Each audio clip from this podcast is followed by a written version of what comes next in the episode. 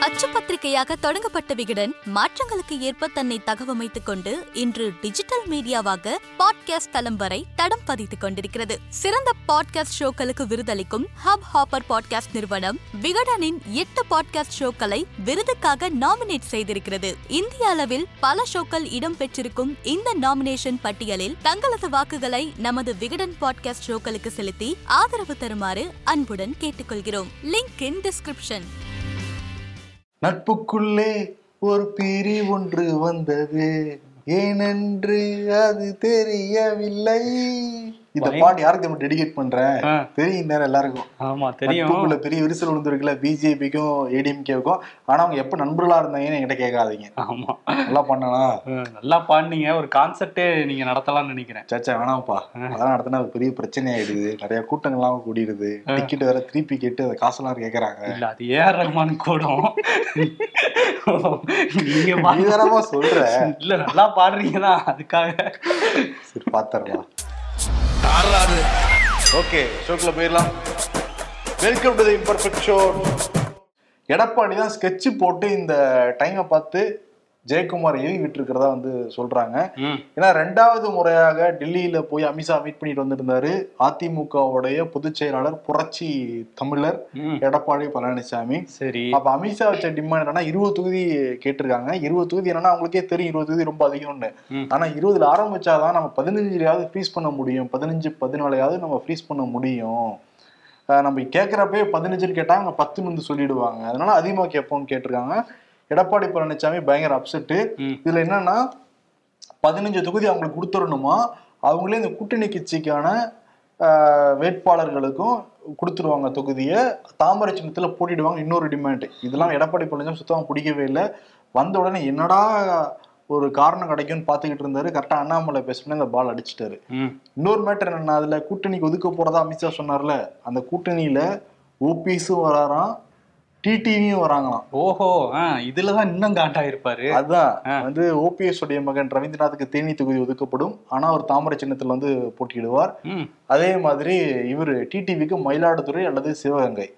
அதே மாதிரி கூட்டணி கட்சியில இருக்கிற இவர் கிருஷ்ணசாமிக்கு வந்து தென்காசி ஏசி சண்முகத்துக்கு வேலூர் ஐஜேகே அச்சமுத்து பாரிவேந்தருக்கு வந்து பெரம்பலூர். இது எல்லாமே தாமரை சின்னத்துல போட்டியிடுறதாக ஒரு பேச்சு. அதை தாண்டி இவங்க ஒரு ஒன்பது தொகுதிகள் ஒன்பதுல இருந்து பத்து தொகுதிகள் பிஜேபி. நீலகிரி கோவை அப்புறம் கன்னியாகுமரி ராமநாதபுரம் நெல்லை திருப்பூர் உள்ளிட்ட ஒன்பது இடங்கள் இருக்கு. இதெல்லாம் பக்காவா பிளான் போட்டு ப்ளூ பிரிண்ட் போட்டு எடப்பாடி காமிச்சோன்னே எடப்பாடி பயங்கர அப்செட்டு அதனாலதான் வந்து ஏவி விட்டு ஒரு மாதிரி சலசலப்பை உண்டு பண்ணி பார்த்தீங்க இல்லைங்க. நாங்க தான் வெயிட்டு நாங்க சொல்றதான் கேட்கணும்னு சொல்லிட்டு டைரக்டா முதலாளியோ ஃபேஸ் டு ஃபேஸ் ஃபேஸ் பண்ண முடியாம இப்படி ஒரு ரூட் எடுத்திருக்காரு. ஓஹோ. ஆமா. இன்னைக்கு காலையில இன்னொரு அறிவிப்பு வந்திருக்கு. வந்து ஜெயக்குமார் என்ன சொல்லியிருந்தாரு? நோட்டா அவங்க தாண்ட முடியுமா? அண்ணாமலை தகுதியே கிடையாதுன்னுலாம் பேசியிருந்தாரு. ஆனா இன்னைக்கு என்னன்னா தலைமையிலிருந்து ஒரு வாய்மொழி உத்தரவு போயிருக்கு. கழக நிர்வாகிகளுக்கும் கழக தொண்டர்களுக்கும். என்ன சொல்லப்பட்டிருக்குன்னா நாங்க நம்மளுடைய நிலைப்பாட்டை நம்ம தெளிவா வந்து சொல்லிட்டோம். இனிமேலும் பிஜேபி விமர்சனம் பண்ண வேண்டாம்.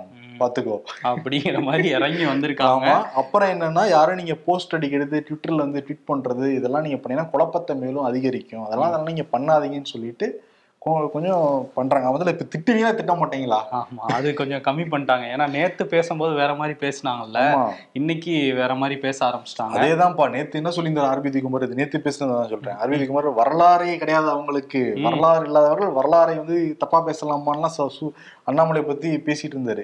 இன்னைக்கு பாக்குறப்ப அடுத்த பிரதமர். நரேந்திர அடுத்த மீண்டும் மீண்டும் பிரதமரா- மோடி தான் அப்படின்ற என்னப்பா அது நேத்து ஒண்ணு இன்னைக்கு ஒண்ணா? அடுத்தடுத்தா? ஆனா இவர் தான் கொஞ்ச நாளைக்கு முன்னாடி பிரதமராகும் தகுதி வந்து எடப்பாடிக்கே இருக்குன்னுலாம் சொன்னாரு. அப்ப அதுக்கு அடுத்து வருவார் போல எடப்பாடி. இவர் லிஸ்ட்டை வச்சு பார்க்கும்போது. இன்னொரு பக்கம் வந்து நேத்து எஸ்பி வேலுமணி பேசும்போது என்ன சொல்லியிருந்தாருன்னா.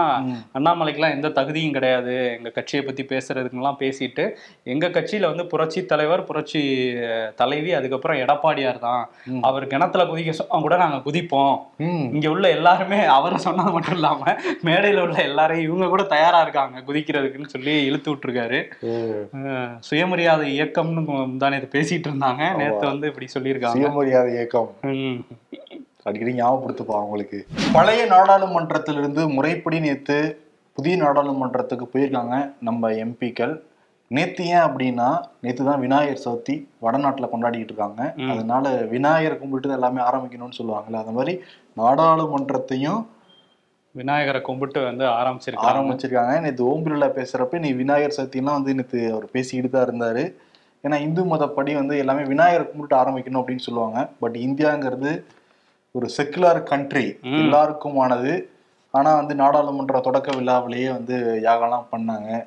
சர்வமத பிரார்த்தனை நடைபெற்றது. ஆனா விநாயகர் சதுர்த்தியை கும்பிட்டுட்டு விநாயகர் கும்பிட்டு உள்ள போயிருக்காங்க. ஓகே. சரி ஓகே. அது அவங்களுடைய நம்பிக்கை. பழைய நாடாளுமன்றத்தை இனிமேல் संविधान सदन அப்படின்னு அழைக்க போறாங்களாம். அப்படின்னா அரசியலமைப்பு சபை அப்படிங்கறத அறிவிச்சிருக்காங்க. இனிமேட்டு பழைய நாடாளுமன்றம் கிடையாது அரசியலமைப்பு சபை அப்படிங்கறத அறிவிச்சிருக்காங்க. ஓ பேரை மாத்திருக்காங்க. ஆமா. எல்லாமே பேர மாதிரி தானே ட்ரெண்டு. ஆமா பாரத் சபைன்னு மாத்திருப்பாங்கன்னு நினைச்சேன். ஓகே அரசியலமைப்பு சபை நாட்டை தானே மாத்துறாங்க? அதான் இப்ப அரசியலமைப்பு சபைன்னு மாத்திருக்காங்க. இன்னொரு விஷயத்தையும் மாத்திட்டாங்கன்னு எதிர்க்கட்சிகள் வந்து குற்றச்சாட்டு வைக்கிறாங்க.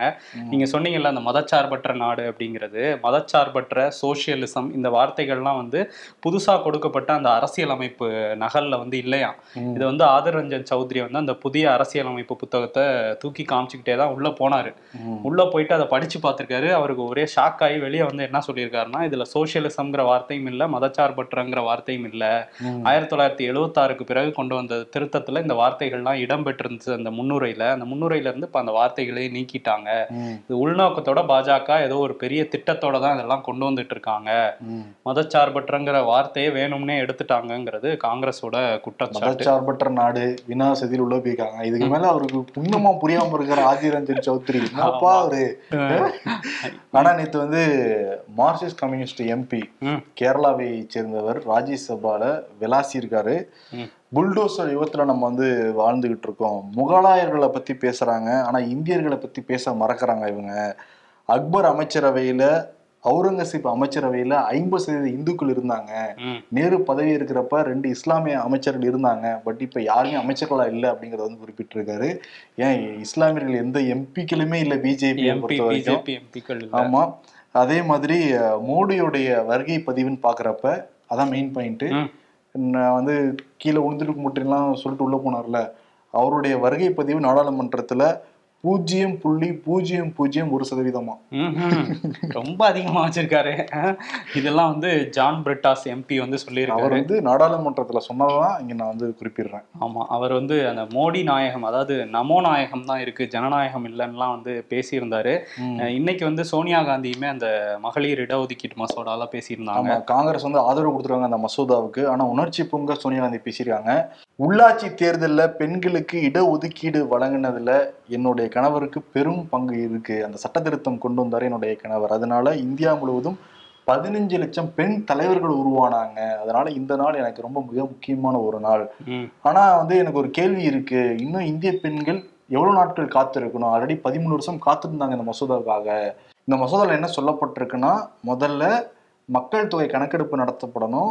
அதற்கு பிறகு தொகுதி வரையறை செய்யணும். அதற்கு பிறகுதான் இந்த பெண்களுக்கான முப்பத்தி மூணு பர்சன்ட் கொண்டு வரணும் அப்படிங்கறத குறிப்பிடுறாங்க. அதனால இன்னும் எவ்வளவு நாள் காத்திருக்கணுங்கிறத சொல்றாங்க சோனியா காந்தி.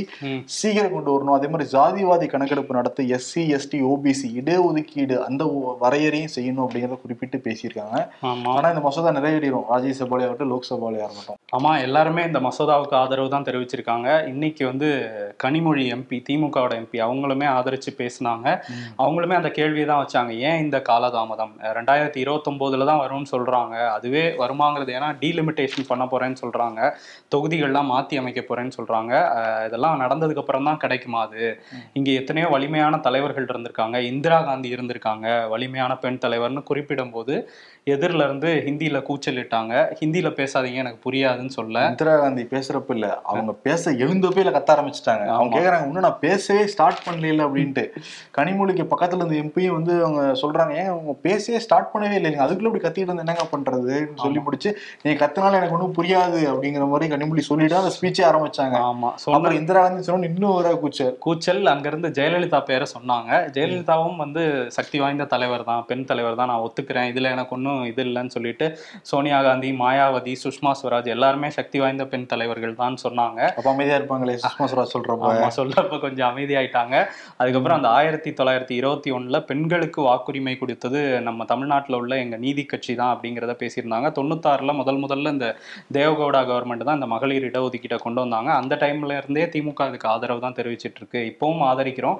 ஆனால் காலதாமதம் பண்ணாதீங்க அப்படின்னு சொல்லிட்டு அதே நேரத்தில் அந்த தொகுதி மறுவரையறையில் வந்து தென் மாநிலங்களுக்கான பிரதிநிதித்துவத்தை குறைக்கக்கூடாது அப்படிங்கிற எச்சரிக்கையும் வச்சிருக்காங்க. அதே தான் வந்து முதலமைச்சர் மு க ஸ்டாலினும் வந்து வச்சிருக்காரு. இந்த தொகுதி மறுவரையறைன்னு சொல்லிட்டு தமிழ்நாட்டோட பிரதிநிதித்துவத்தை குறைக்காதீங்க அப்படின்னு சொல்லியிருக்காங்க. அதுக்காக தான் கொண்டு வராங்களோங்கிற பேச்சுமே இங்கே வந்திருக்குது. நம்மளோட தொகுதி எண்ணிக்கையை குறைச்சிருவாங்க எம்பிக்களோட எண்ணிக்கையை குறைச்சிருவாங்க. இல்லைன்னா பிஜேபிக்கு ஏற்ற மாதிரி அவங்க ஒரு வரையறை பண்ணி இந்த தொகுதியை வந்து உருவாக்குவாங்க. புது தொகுதிகளுங்கிற குற்றச்சாட்டு வந்து எழுந்திருக்கு. இதை தாண்டி வந்து ஸ்டாலினுமே அதான் சொல்றாரு. இந்த மாதிரி ரெண்டாயிரத்தி இருபத்தொம்போதுல வரப்போகுதுன்னு சொல்றீங்க. அதுக்கு எதுக்கு இப்பவே சட்டம் இயற்றணும்? தோல்வி பயம்தான் தேர்தல் தோல்வி பயமா? அப்படிங்கிற மாதிரி கேள்வி எழுப்பியிருக்காரு. இதை முடிஞ்ச அளவு இந்த கொண்டு வந்ததை வரவேற்கிறோம். அதே நேரத்துல இது ஒரு அரசியல் கணக்கை வச்சு தான் பாஜக கொண்டு வந்திருக்குது ம். அப்படிங்கிறத வந்து சொல்லியிருக்காரு. ஆனா மூன்று நாட்களா வெற்றிகரமா நம்ம தாண்டி இருக்கோம். ஏன்னா என்ன பண்ண போறோம் சஸ்பென்ஸாவே இருந்துட்டு இருக்குல்ல. மூன்று நாட்கள் இந்த ஒரே நாடு ஒரே தேர்தல் அந்த தேர்தல் ஆணையர் மசோதா எதுவுமே பெரிய அளவுல விவாதிக்கப்படல. அந்த மசோதா வரல. இன்னும் ரெண்டு நாட்கள் மீதி இருக்கு. அப்படியே கடந்து போயிட்டோம்னு வச்சுக்கோங்க. அப்பாடா குளிர்நாள் கொடுத்துட்டதுல தான் அடுத்து என்ன சஸ்பென்ஸ் வச்சிருக்காங்கிறத நம்ம வந்து பார்க்கலாம். சரிங்க திமுக பத்தி பேசிட்டு இருக்கிறப்ப செந்தில் பாலாஜி. செந்தில் பாலாஜியோட உதவியாளர் காசிங்கிற ஒரு வீட்ல இன்கம் டாக்ஸ் ஆஃபீஸர் ரைடு வந்து போய்கிட்டு இருக்கு. ஓகே. அடுத்து செந்தில் பாலாஜி யார் யாரெல்லாம் பார்த்தாங்களோ அவங்களுடைய வீட்டுக்கு எல்லாமே இன்கம் டாக்ஸ் இடிலாம் ரைடுகள் ஒரு தடவை நாங்களும் கோட்டையில அப்படி பார்த்தேன். அப்பா சார் நோட் பண்ணிக்கோங்க. வாக்குமூலம் கொடுத்துருக்காரு வருண். நான் இவ்வளவு கம்கமா இருக்கேன். உஷாரா இருக்கணுமா இல்லையா? ஆமா. அப்படி இல்லாம அப்படி எதிரில போனவங்க பார்த்ததுக்கலாமா இல்லப்பா எல்லாரும் போய்கிட்டே இல்லப்பா கரூர்ல போச்சு. அப்புறம் சென்னையில வந்தது. ஆனா இது இன்கம் டாக்ஸ் ரைடுங்கிறது செந்தில் பாலாஜி உதவியாளர் வீட்டுல மட்டும் நடக்கல. முப்பது இடங்கள்ல சென்னையில நடந்துகிட்டு இருக்கு. ஓகே. நாடாளுமன்றம் கூடுச்சுன்னா நாங்களும் கூட்டுவோம்லன்னு சொல்லிட்டு அப்பாவை அறிவிச்சிருக்காரு. தமிழ்நாடு சட்டமன்றம் அக்டோபர் ஒன்பதாம் தேதி கூடுகிறது. ஓகே. சரி பார்ப்போம் அதுல என்னென்ன நடக்க போகுதுன்ட்டு. இன்னொரு விஷயம் என்னன்னா அந்த காவேரி பிரச்சனை. அதுல வந்து காவேரி மேலாண்மை ஆணையம் வந்து பதினைந்து நாட்களுக்கு ஐயாயிரம் கன அடி நீரை வந்து திறந்து விடணும் வினாடிக்குன்னு சொல்லி உத்தரவு போட்டிருந்தாங்க கர்நாடக அரசுக்கு. இந்த உத்தரவை எதிர்த்து நாங்க திறந்து விட முடியாது. இந்த உத்தரவுக்கு தடை போடணும்னு சொல்லி அவசர மனு வந்து உச்சநீதிமன்றத்துல போட்டிருக்காங்க கர்நாடக அரசு சார்பில். நாளைக்கு வேற அந்த தமிழ்நாடு அரசு போட்ட அந்த வழக்கு உச்சநீதிமன்றத்துல விசாரணைக்கு வருது. ரெண்டையும் சேர்த்து விசாரிக்க போறாங்களா என்னங்கிறத பார்க்கணும். ஆனா நம்ம இதை தொடர்ச்சியா ஃபாலோ பண்றப்ப ஒண்ணு தெளிவா தெரியுது. கொஞ்சம் கூட கர்நாடகா காங்கிரஸ் அரசு தமிழ்நாடு திமுக அரசை மதிக்கவே இல்லை. இவங்க அவ்வளோ ரெக்வஸ்ட் பண்றாங்க. இங்கேயும் விவசாய நிலங்கள்லாம் இருக்கு. விவசாயிகள் எல்லாம் பயிரிட்டு இருக்காங்க தண்ணி தேவை அப்படிங்கிறத குறிப்பிடுறாங்க. கொஞ்சம் கூட மனசாட்சியே இல்லாம நடந்துக்கிறாங்க. அவங்க கூட தான் கூட்டணி நீச்சிருக்கு. இப்ப இந்தியா கூட்டணி அப்படிங்கிறதுல. ஆமா. அஹ் என்ன நடக்க போகுதுன்னு நமக்கே தெரியல. சலசலப்பா தானே இருக்கு. கொஞ்சம் கூட மனிதாபிமானம் இல்லாம நடந்துக்கிட்டா எப்படி. கர்நாடகா. ஆமா அங்க மக்களுமே வந்து தண்ணீர் தரக்கூடாதுங்கிற மாதிரி ஒரு சில பகுதியில உள்ள மக்கள் வந்து போராட்டம்லாம் பண்ணிட்டு இருக்கதா தகவல் வந்துட்டு இருக்குது. ஓகே இந்த காவிரி பிரச்சனை நீண்ட பிரச்சனை என்ன முடிவு வருதுன்னு நம்ம பார்க்கணும். இன்னொரு பக்கம் ஒரு நீர் பிரச்சனை வெள்ள நீர் வந்து குஜராத்தை வந்து சூழ்ந்திருக்கு. ஒரு மூன்று நாட்களா கனமழை குஜராத்ல பெஞ்சிச்சு. அதனால பரூச் வதோதரா நர்மதா உள்ளிட்ட மாவட்டங்கள்ல வந்து வெள்ளம் வந்து பெருக்கெடுத்து ஓடிட்டு இருக்கு இதுக்கு காரணம் என்ன அப்படின்னு சொல்லி காங்கிரஸ் ஆம் ஆத்மி உள்ளிட்ட எதிர்க்கட்சிகள் என்ன சொல்றாங்கன்னா குஜராத் மாடல் தான் குஜராத் மாடல்ல வந்து என்ன பண்ணியிருக்காங்கன்னா அஹ், ரொம்ப ஒரு மாசமாவே மக்கள் வந்து நர்மதா நதியில் நதியில ஓடுற அந்த அணை அஹ், கட்டப்பட்டிருக்க அணை சர்தார் சரோவர் அணையை வந்து திறந்து விடணும் நீரை அப்படின்னு சொல்லி மக்கள் நீண்ட நாட்களா கேட்டுட்டு இருக்காங்க. விவசாயிகள் ரொம்ப கஷ்டப்பட்ட போது கூட அதை திறந்து விடல. ஏன் திறந்து விடலாம் செப்டம்பர் பதினேழாம் தேதி மோடியை சந்தோ சந்தோஷப்படுத்துறதுக்காக அவர் பிறந்த நாள் அன்னைக்கு வந்து திறந்து விட்டுருக்காங்க. அதனாலதான் இந்த எல்லா மதகுகளையும் திறந்து விட்டதுனாலதான் இவ்வளவு பெரிய வெள்ளம் வந்து குஜராத்தை சூழ்ந்திருக்குங்கிறது காங்கிரஸும் வைக்கிறாங்க ஆம் ஆத்மியும் வச்சிருக்காங்க. இன்னொரு இளம் எம்எல்ஏவான ஜிக்னேஷ் மெவானி அவருமே வந்து இந்த குற்றச்சாட்டை வச்சிருக்காரு. பட் பிஜேபி அரசாங்கம் இதுக்கு பதில் சொல்லல. மேன்மேட் டிசாஸ்டர் தான் வைப்பாங்க ஆமா. என்னதான் நம்ம அரசாங்கத்துல கொஞ்சம் குறைகளை பார்த்தா கூட சர்வதேச அளவுல இந்தியாங்கிற நாடு வந்து பெருமையா தான் பார்க்கப்படுது. இந்த சந்திரயான் மூன்று வெற்றிக்கு பிறகு நம்ம பார்க்கப்படும் விதமே வேற மாதிரி தான் இருக்கு சர்வதேச அளவுல. இப்ப பக்கத்தில் இருக்கிற நம்ம எதிரி நாடுன்னு சொல்லக்கூடிய பாகிஸ்தானே என்ன சொல்றாங்கன்னா பாருங்க முன்னாள் பிரதமர் நவாஸ் ஷெரீப் என்ன சொல்றாருன்னா இந்தியா பாருங்க நிலாவுக்கே அவங்க போயிட்டாங்க. நம்ம இன்னும் சாப்பாடே கையேந்திக்கிட்டு இருக்கோம். இந்த நிலைமைக்கு யாரு காரணம்? நம்ம எல்லாரும் தான் சொல்லிட்டு ஒத்துக்கிட்டு இருக்காரா? ஒத்துக்கிட்டு ஆட்சியை நோக்கி ஆட்சி அதிகாரத்துல இருக்கவங்கள நோக்கி கேள்வி எழுப்பியிருக்காரு. இவருமே உட்காந்துருந்தாரு ஆட்சி அதிகாரத்துல. அப்ப. என்ன பண்ணாரு? ஆமா ஷபாஸ் ஷெரீப் கூட இருந்தாரு. இப்போ வந்து இடைக்கால பிரதமர்னு ஒருத்தரை நியமிச்சிருக்காங்க. தேர்தல் எப்ப நடக்கும்னே தெரியாம அங்க ஒரு குழப்பம் தான் நீடிச்சுக்கிட்டு இருக்கு. பக்கத்து நாட்டுல இருந்து வர்றது பாராட்டாதான் நம்ம எடுத்துக்கணும் அதை. ஆமா. இன்னொரு பக்கம் அந்த கனடா இந்தியா பிரச்சனை. நேத்தே வந்து பேசியிருந்தோம் ஹர்தீப் சிங் நிஜார் அப்படிங்கிற ஒரு காலிஸ்தான் தலைவர் கனடால கொல்லப்பட்டாரு. இதுல இந்தியாவுக்குமே தொடர்பு இருக்குன்னு கனடா பிரதமர் ஜஸ்டின் ட்ரூடோ சொல்ல அங்க இருந்து அவங்க தூதரக அதிகாரியை வெளியே அனுப்ப இங்கேயுமே அதை நிராகரிச்சிருந்தாங்க. இந்திய அரசுமே அதை நிராகரிச்சுட்டு இங்கே உள்ள கனடா தூதரை வெளியேற்றுறோங்கிற அறிவிப்பெல்லாம் சொல்லி ஒரு மாதிரி பதற்றமான சூழல் தான் ரெண்டு நாட்டுக்கும் போயிட்டு இருந்தது இதை பத்தி செய்தியாளர்கள் சந்திப்புல ஜஸ்டின் ட்ரூடோ அதுக்கப்புறம் பேசியிருந்தாரு. அவர் என்ன சொன்னார்னா இந்த பிரச்சனையை நாங்க பெருசாக்கணும்லாம் நினைக்கல. இது ஒரு பிரச்சனையா நாங்க கொண்டு வரல. இந்தியாவோட சேர்ந்து வந்து பணியாற்ற தான் விரும்புறோம் இந்த விஷயத்துல. இந்தியா இந்த விஷயத்த கொஞ்சம் சீரியஸா எடுத்துக்கணுங்கிற மாதிரி ஒரு கோரிக்கையை வச்சிருக்காரு. அமெரிக்கா வந்து இந்த குற்றச்சாட்டுக்கு வந்து ரொம்ப கவலை அளிக்குது அப்படிங்கிற மாதிரி சொல்லியிருக்காங்க. ஆஸ்திரேலியா வந்து நாங்க இந்தியாவோட இதை பற்றி தொடர்பு பற்றி பேசியிருக்கோம். இந்தியன் கவர்மெண்ட் கிட்ட பேசியிருக்கோம்னு ஆஸ்திரேலியால இருந்து சொல்லியிருக்காங்க. இதுக்கிடையில கனடா அரசாங்கம் என்ன பண்ணியிருக்காங்கன்னா இந்தியாவுக்கு போகணும்னு நினைக்கிறவங்க வந்து எச்சரிக்கையோட போங்கன்னு சில எச்சரிக்கை விதிமுறைகள்லாம் வந்து வெளியிட்டிருக்காங்க. நீங்க இதுக்கு போகக்கூடாது. அஸ்ஸாம் மணிப்பூர் உள்ளிட்ட அந்த நார்த் ஈஸ்ட்டுக்கு போகாதீங்க. அங்க பெரிய கலவரங்கள் நடந்துட்டு இருக்கு ஆபத்து இருக்கு அப்படிங்கிற மாதிரி சொல்லியிருக்காங்க. அதே மாதிரி ஜம்மு காஷ்மீர்லயும் பயங்கரவாத ஆபத்துக்கள்லாம் இருக்கு. அங்க போகாதீங்க. இந்தியாவுக்கு போறதுக்கு முன்னாடி சிந்திச்சுக்குங்க. நீங்க அங்க போகணுமாங்கிறத பத்தி யோசிச்சுக்கிட்டு ஒரு முன்னெச்சரிக்கை நடவடிக்கையோட அங்க போங்க. அங்க இருக்கவங்களுமே யோசிச்சுக்குங்க. இப்போ இந்தியாவில் இருக்கிற கனடியன் சிட்டிசன்ஸுமே யோசிச்சுக்குங்க. முடிஞ்ச அளவு திரும்ப வந்துருங்கங்கிற மாதிரிலாம் அட்வைசரி கொடுத்துருக்கதா தகவல் வந்து வந்திருக்கு. அந்த அளவுக்கு இங்க எல்லாம் பதட்டம் வர மாதிரி எந்த சூழ்நிலையும் இல்ல.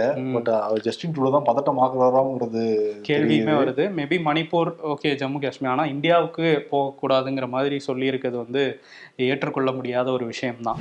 டிடிஎஃப் வாசன் சொசைட்டிக்கே மிகப்பெரிய டாக்ஸிக்கான ஒரு நபர். ஆனா ஒரு போராட்டங்கள் எல்லாமே டூ கே கிட்ஸ் போய் போய் குவிறாங்க அதெல்லாம் பாக்குறப்பே பதட்டமா தான் நமக்கு இருக்கு.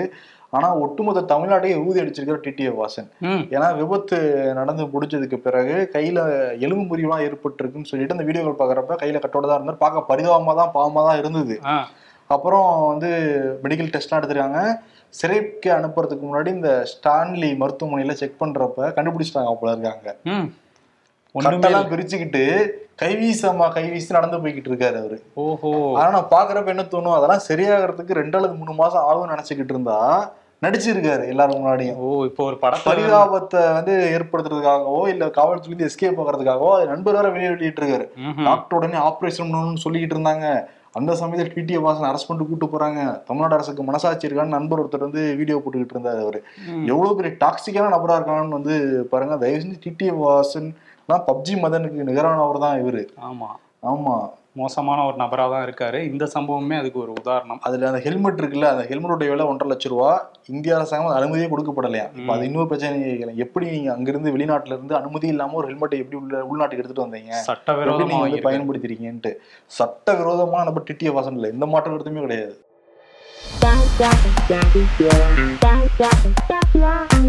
அட் ஹோட்டல்ஸ் நான் இட்லி இருக்கா? எட்டு மணிக்கு மேல இட்லி தோசை எல்லாம் கிடையாது. வீச்சு தான் அப்படிங்கிறாங்க. தோசை கூட கொடுப்பாங்க எட்டு மணிக்கு மேல இட்லி கொடுக்க மாட்டாங்க. யோ கிராண்ட்பா பாத்தியா? காசு இல்லாம நான் எவ்வளவு கஷ்டப்படுறேன். ப்ளீஸ்யா அந்த லேண்டை சேல் பண்ணாதயா? இந்த மார்க் கேண்டீன் ஒரு படம் வந்தது. அதுல என்னன்னா டைம் டிராவல் டைம் டிராவல் பண்றதை தாண்டி இதுல ஃபோன் பண்ணி பேசலாம். பாஸ்ல இருக்கவங்களுக்கு. அதான் கான்செப்ட் அதை வச்சு எல்லா தாத்தாக்கள் பேசிட்டு இருக்காங்களாம்.